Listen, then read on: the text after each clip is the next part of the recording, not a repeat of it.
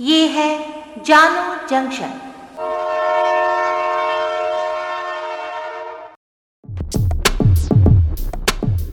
नमस्कार, आज है पाँच मार्च 2022 मैं हूँ पूजा वर्मा और आप सुन रहे हैं जानो जंक्शन पे Hindi news podcast, news rail. पहले मुख्य समाचार। विदेश मंत्रालय के प्रवक्ता अरिंदम बागची ने कहा कि लगभग सभी भारतीय यूक्रेन के खार्किव शहर से निकाले जा चुके हैं। रूस का यूक्रेन पर हमले का आज दसवां दिन। यूक्रेन ने दगाबाजी के शक में अपने ही डेलीगेशन मेंबर को मार डाला। अमूल के बाद अब मदर डेयरी ने भी दूध के दाम दो रुपए बढ़ाए, कल से लागू होगी नई कीमतें। मेरठ में ट्रेन में लगी भीषण आग, यात्रियों की मदद से आग पर काबू। अब समाचार विस्तार से विदेश मंत्रालय के प्रवक्ता अरिंदम बागची ने जानकारी दी है कि लगभग सभी भारतीय यूक्रेन के खार्किव शहर से निकाले जा चुके हैं। पिछले 24 घंटों में 15 फ़्लाइट भारत पहुँची है, जिनमें लगभग उनतीस भारतीयों को निकाला गया है। ऑपरेशन गंगा के तहत तिरसठ उड़ानें अब तक लगभग तेरह हज़ार तीन सौ भारतीयों को लेकर भारत पहुँची हैं।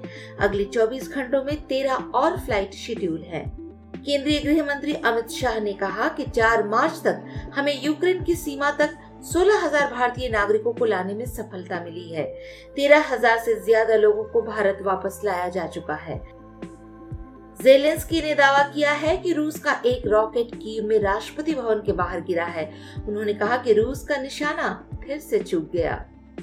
रूस ने शुक्रवार को यूक्रेन के मारियोपोल शहर के रेसिडेंशियल अपार्टमेंट पर मिसाइल दागी। जेलेंस्की ने यूक्रेन को नो फ्लाई जोन नहीं बनाने के फैसले पर नेटो की आलोचना की है। नेटो के विदेश मंत्रियों की बैठक में जेलेंस्की के प्रस्ताव को ठुकरा दिया गया था। फ्रांस ने जपोरेजिया न्यूक्लियर प्लांट पर रूसी हमले की निंदा की है। फ्रांस के राष्ट्रपति कार्यालय ने बयान जारी कर यूएन से इसकी सुरक्षा के लिए विशेष सत्र बुलाने की मांग की है। यूक्रेन की राजधानी कीव समेत खार्किव, मारियोपोल जैसे शहरों को रूसी सेना ने घेर रखा है। यहाँ ज़रूरी सामान की सप्लाई काट दी गई है। इससे फंसे हुए नागरिकों की मुश्किलें बढ़ गई हैं। यूक्रेन से जंग के बीच रूस ने फेसबुक और ट्विटर पर बैन लगा दिया है। पुतिन प्रशासन ने कहा है कि रूसी मीडिया के कंटेंट पब्लिशिंग में भेदभाव करने की वजह से ये प्रतिबंध लगाया गया है। यूक्रेन की न्यूज़ एजेंसी उग्र प्रावदा ने दावा किया है कि यूक्रेन के सुरक्षा बलों ने अपने ही देश के एक वार्ताकार, डेनिस किरीव को दगाबाजी के संदेह में मार डाला है।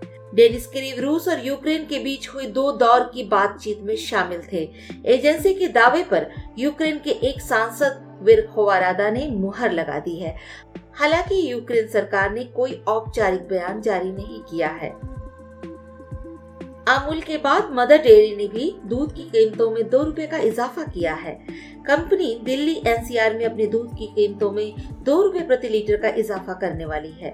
बढ़ी हुई कीमतें 6 मार्च से लागू होंगी। इससे पहले अमूल और पराग मिल्क ने अपनी कीमतों में दो रुपए प्रति लीटर की बढ़ोतरी की थी। फुल क्रीम दूध की कीमत रविवार से उनसठ रूपए प्रति लीटर होगी। अभी ये सत्तावन रूपए प्रति लीटर पर है। मेरठ के दौराला स्टेशन पर सहारनपुर से दिल्ली जा रही पैसेंजर ट्रेन में अचानक से भीषण आग लग गई। देखते ही देखते आग ने दो डिब्बों को अपनी चपेट में ले लिया। आग लगने से यात्रियों के बीच अफरा तफरी मच गई। हालाँकि जिन डिब्बों में आग लगी, उनके यात्री तुरंत बाहर निकल गए। यात्रियों ने ट्रेन के बाकी डिब्बों को आग से बचाने के लिए मिलकर धक्का लगाया और बाकी डिब्बों को सुरक्षित बचा लिया गया। बता दें कि डिब्बों में लगी आग इंजन तक भी पहुँच गई थी। रेलवे कर्मियों ने यात्रियों की मदद से तत्काल डिब्बों को इंजन से अलग किया। मौके पर पहुँचे दमकल कर्मियों ने आग पर काबू पा लिया। इस हादसे में किसी के हताहत होने की सूचना नहीं है।